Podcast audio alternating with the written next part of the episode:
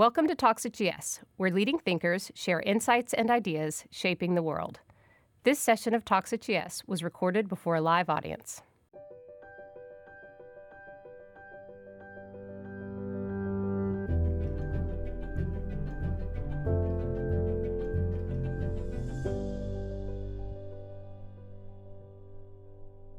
Welcome to at GS. I'm Dave Dase. I'm a partner in the investment banking division. We're delighted to have Rob Manfred here with us today, Commissioner of Major League Baseball, 10th Commissioner, I believe, of Right. Major League Baseball, uh, elected in 2015, uh, and who spent over 25 years or so um, at the league. So, Rob, thank you for taking the time to do this. Glad to be here. Why don't we go back and start maybe as, as a kid? Baseball, sports. Did you play? Yeah. How'd you How'd you think about the game? Did you ever? Yeah, I played um, only through Little League, um, but I came from a um, big sports family. I have two, uh, two siblings, and y- y- you know, my dad. There wasn't a game that he didn't like or didn't play. So we, um, I was not a. I, I played college tennis. And was acceptable. I was a terrible baseball player. I mean, just awful. Um, so even though I wasn't very good at it, um, I stayed a big fan. And as you went through your career, when did you did you ever think you wanted to be involved in, in sports or? I was a fluke, you know. I, I really was. I, I was a partner in a law firm in Washington. Um, one of our big clients was Anheuser Busch. I did a lot of Anheuser Busch work um, at breweries around the country, um, all labor, you know, labor work. And um, when the owners um, had the problem with the collusion cases in the late 80s, they were looking for new lawyers. And because of the Busch connection at that time, AB still owned the Cardinals. Um, my firm, Morgan Lewis, was hired. And um, I was kind of a, I was an associate at the time. I was assigned to the baseball account kind of as a prize for something else that I had worked on. Right. Yeah. So it was literally no plan. It was just kind of the luck of the draw. Prior to becoming commissioner, I think two things we talked a little bit about the labor um, piece. You're given a lot of credit for, and then drug testing um, as well, where baseball went through a very very difficult you know, period of time. But maybe just touch or reflect on those. Right, well, let's start with the, the labor piece because it's, you know, I, I worked for baseball as an outside lawyer from the late 80s through the strike in 94. Um, actually, everybody else, including the partner whose client was, got fired during the strike. I was kind of the last man standing after the strike, and it became my client. Um, they tried to hire me a couple of times, but it was a very tumultuous period. I mean, the, the strike did a lot of damage. You know, there was not a permanent commissioner. Bud was Bud Selig was the acting commissioner at the time. Um, when he took the job permanently, he asked me to come and you know come in house and take the labor job, and it was I decided to do it, um, and it was regarded generally as one of the worst career moves of all time. Um, you know, at that time, no one had ever lasted in that job more than four years. Um, so I, I fully expected, you know, I was going to do a turn, see how I did, and you know they were going to spit me back out to the law firm.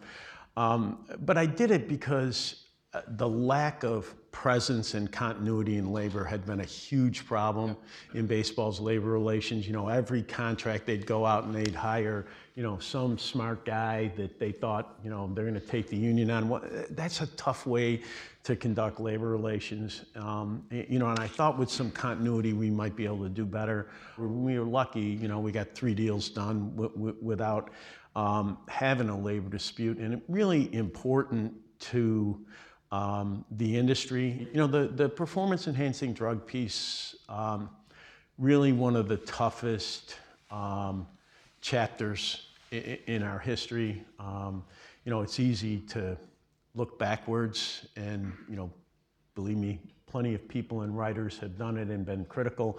The fact of the matter is that um, in the mid, in the early 90s, you know, the kind of rap in baseball was, you know, you don't want to be too big. Our athletes, you know, need to be flexible, and, and those are the guys that are successful. There was not a lot of weight training in the sport. And then all of a sudden it started to change, you know, and guys were in the weight room. And so people thought, well, hell, they're in the weight room, they're getting bigger. That's, you know, yep. eh, but, you know, there clearly um, was more to it to that and than that. Um, we had an extraordinarily difficult time with the MLBPA getting them to agree to drug testing. Um, but, you know, we kind of chipped away at it. Um, it. You know, as painful as it was, and, you know, it was painful for the sport. It was painful for me personally because I had to testify. You know, the, the, the congressional hearings were a motivating force. There's no, you know, it helped us move the union. Um, and, um, you know, we have continued uh, to make progress every single year in this area. I've, I've often said we had a meeting in the early 2000s, the then president of baseball called a meeting and said, you know, we have to figure out how, how to solve this drug problem. And looking back at it, you know, it was one of those meetings that had a goal that could never be achieved. The fact of the matter is, you never solve performance enhancing drugs. They work, the financial benefits from them are huge. And if you just think about it conceptually, the person who's trying to find a new way to cheat picks one track, right? And they're focused on that track. They're doing everything they can to avoid getting caught. You're trying to cover 120 tracks, right? Because there's all sorts of ways. And so, you know, you're always chasing it just a little bit. And um, we have gotten into a good mentality that you just have to always stay vigilant and make sure that you always remember you're never going to solve this problem. You just have to deal with it on an ongoing basis. And you feel, as you, as you look at the league today and look at the players today and the union, it seems like there's there's certainly more alignment of interest with the union. Yep. Certainly, episodic or any individual player is going to be. Yeah, I think what ha- you, you make a, incentives. Right. I mean, I think you, but you make a great point about the players. What happened is not only was there this public pressure that people yeah. appreciate because it was public, but the players that were playing without using drugs became a really helpful force within the unit because they, what, what they were realizing is, you know, I don't want to do this, but if, if I don't do it, right. I'm at a disadvantage to these other guys who are doing it. And as that dynamic became clear, they became a force um, within the group in terms of driving us um, to where we are today, which, you know, we have, I can't tell you perfect. Anybody who tells you you're perfect, they, they don't understand the issue. But um, we have a very, very clean sport today. You know, groups like WADA and USADA that were very critical of us in the early years, you know, have uniformly agreed that we have the best program in professional sports. As you think, let's maybe turn a little bit to the future of baseball. Baseball, I mean, everybody talks about data analytics. It's prevalent in our business throughout the entire economy, certainly, certainly in sports. Baseball was really on the, the cutting edge early, whether it was Bill James, and I'm sure there were others before Bill James, just statistical analysis, right, right keeping score stats. Where do, you, where do you think the evolution of that is? In many ways, yeah, I mean, it led to Moneyball. Look, it's it, it, it has revolutionized the game. And let me just talk about a couple aspects of it. You know, when when I started um, in 1988, I was literally the only person carrying a computer in the industry. I mean, it, it, it, just did not exist. You know, whatever statistical analysis there was, it was, you know, there was, there's a, still is a book called The Baseball Register. It had every player you can look in there. And, you know, GMs, um, used to make deals. Literally, they'd sit down, look at the register. You know, Dave Dase, man, he had 317 two years ago.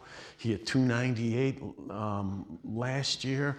Um, if I could get that kind of production, you know, he hit some home runs. I'm going to value him, and you know, if I could get that, he, he's worth a lot of money. Well, um, what has happened um, is now instead of looking at that backward data, which we now understand is a fairly poor predictor of what's going to happen in the future with most players. You know, every single club has a model that predicts future uh, performance by players based on what they've done in the past, what their age is, other metrics that have been collected about their performance. So, so what does that do? That produces what I'm sure those of you who are fans have read about during this offseason, you know, there's a lot of players out there saying, you know, if I get to uh, free agency, you know, I've gone six years in the big leagues, um, I've earned a contract, okay? And you know, I know why they feel that way because historically, that's what happened, right? They people looked at that six years of performance. They said, "Hey, you know, Dave Dase's a pretty good player. I'm going to pay him, and here we go. We're off to the races." The problem today is um, they're not paying you based on that past performance. They're paying you based on what the analytics say you're going to do for them going forward, and that's a huge adjustment for players and has caused some player dissatisfaction. 25 years ago, most GMs were like some sort of former field person or scout that kind of work their way up and end up running. You know, our, our GMs now, they, they, they look like all you guys. I mean, you know, they, it's literally what they are, you know, analytical people who instead of applying their analytical skills to whether a particular transaction or investment makes sense, apply it to how you ought to put a baseball team together. And, you know, that's driven the change that I'm talking about.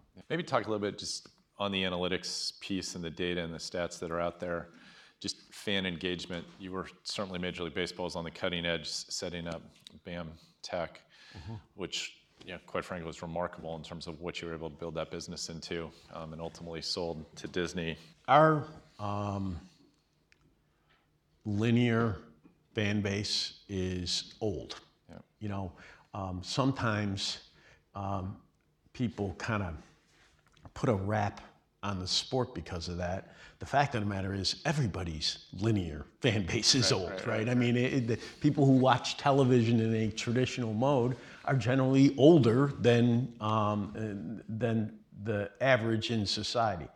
Um, we have tried um, strategically to make our content available on the platforms where people want to cons- consume it. That strategy kind of uh, uh, evolved in two, two ways. First, in the initial years when Bob Bowman was running advanced media, um, our goal was to aggregate as much traffic at, on our platforms, that is at bat, MLB.tv, as humanly possible. We are trying to become the central place where if you were a fan, you know, that's where you're going to go.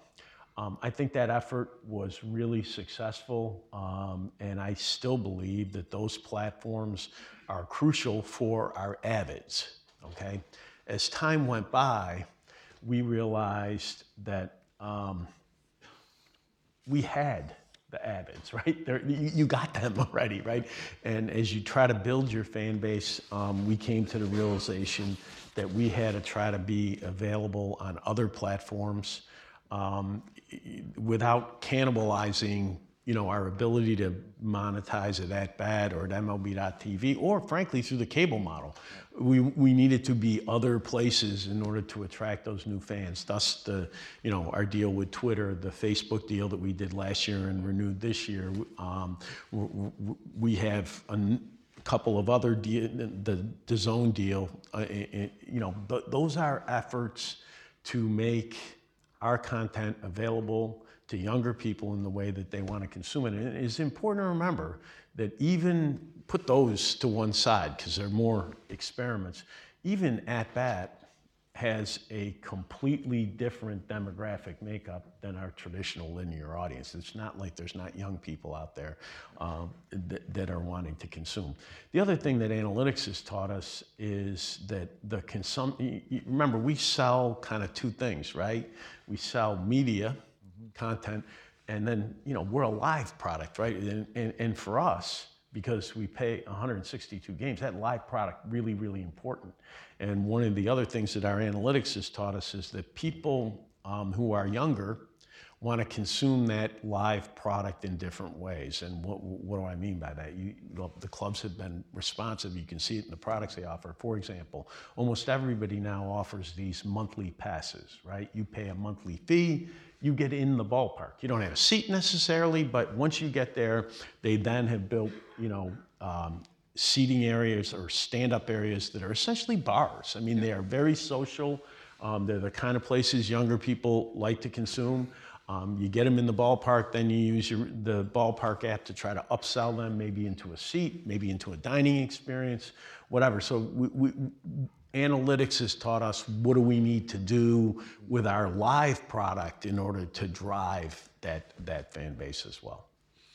Terrific. Maybe maybe now's a good time to just touch on the, the gambling, Gambling, issue and issue or opportunity. Yeah, so you know, this is a diff- this has been a difficult one, um, and we've really evolved on the topic. Remember, there is no such thing as the commissioner of baseball, the the institution. Um, were it not for concern over gambling, right? So you kind of start from a funny place. I, you know, y- your job is to make sure gambling doesn't hurt the sport. You know, that that, that was the original um, kind of motivation for the creation. Um, and you know, we actually were a plaintiff along with the other leagues in the case against the state of New Jersey, who were trying to um, undertake sports betting. Right, that case ultimately makes its way to the Supreme Court. Well, we realize by the time they take cert, another example of analytics at work, that in the kind of case, okay, um, 10th Amendment case that this was, when the Supreme Court takes cert, okay, they 90% of the time reverse the lower court. So we knew what was coming. I mean, we, or we had a 90% probability. So what do we do then? Well, fortunately, the Supreme Court doesn't move very fast, right? So we, we try to shift gears at that point, And I kind of put together a cross discipline team of our, you know, brightest, mostly younger people, really. And they get charged with what, what I regard to be a great project.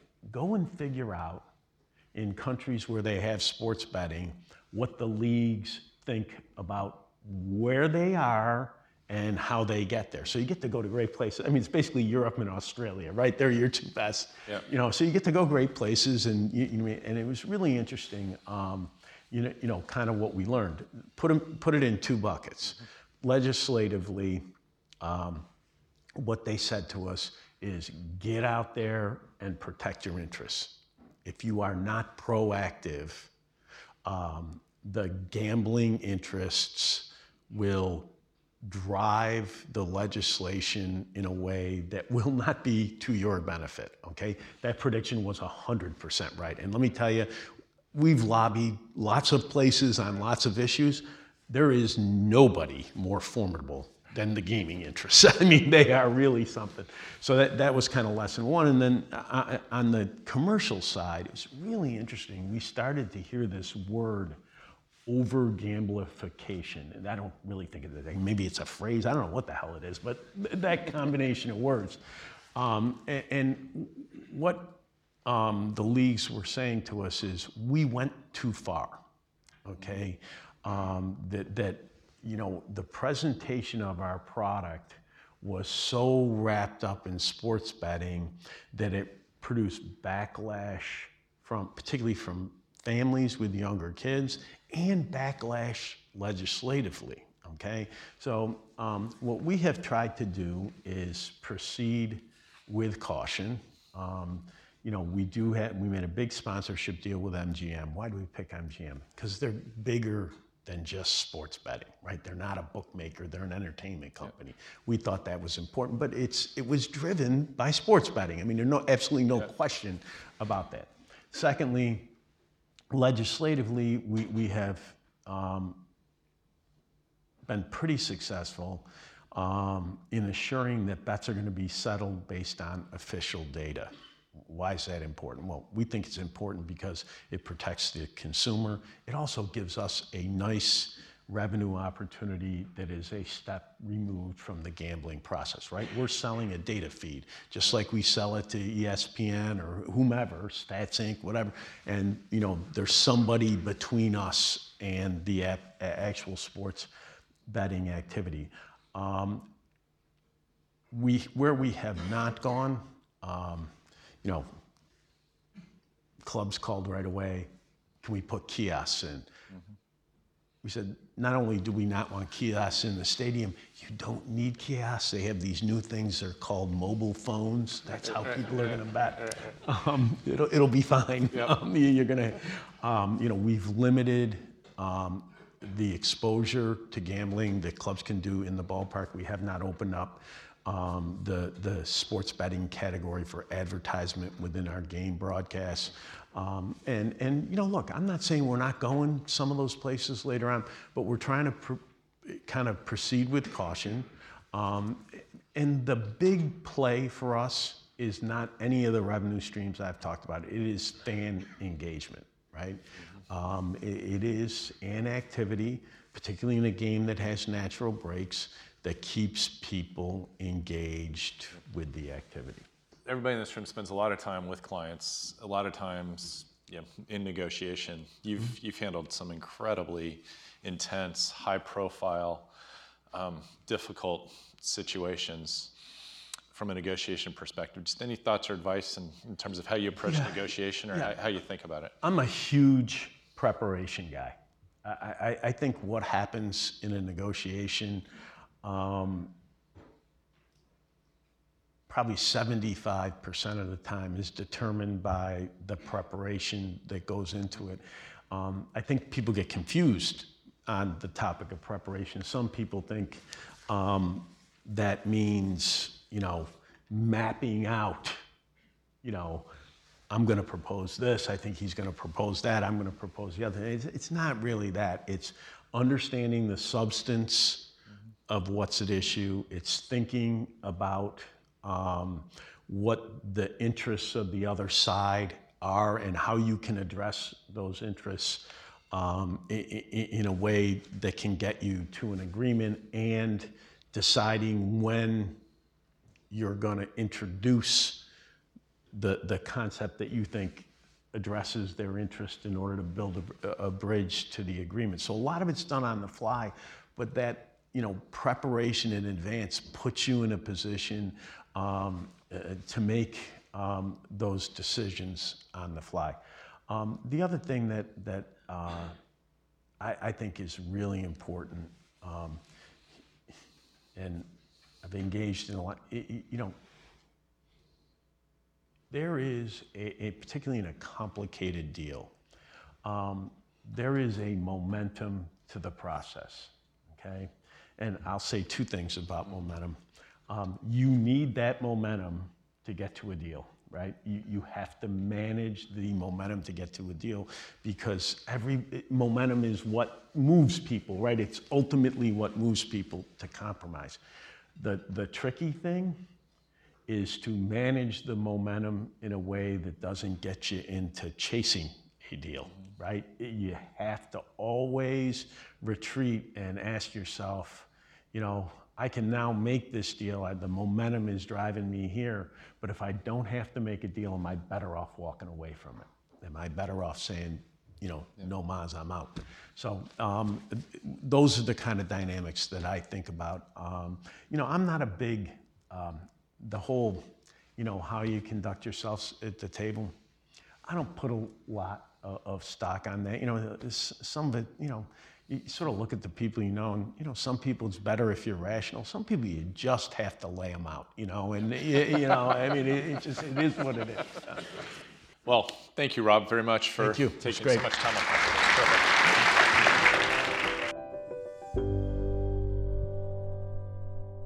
This podcast was recorded on April 17th, 2019.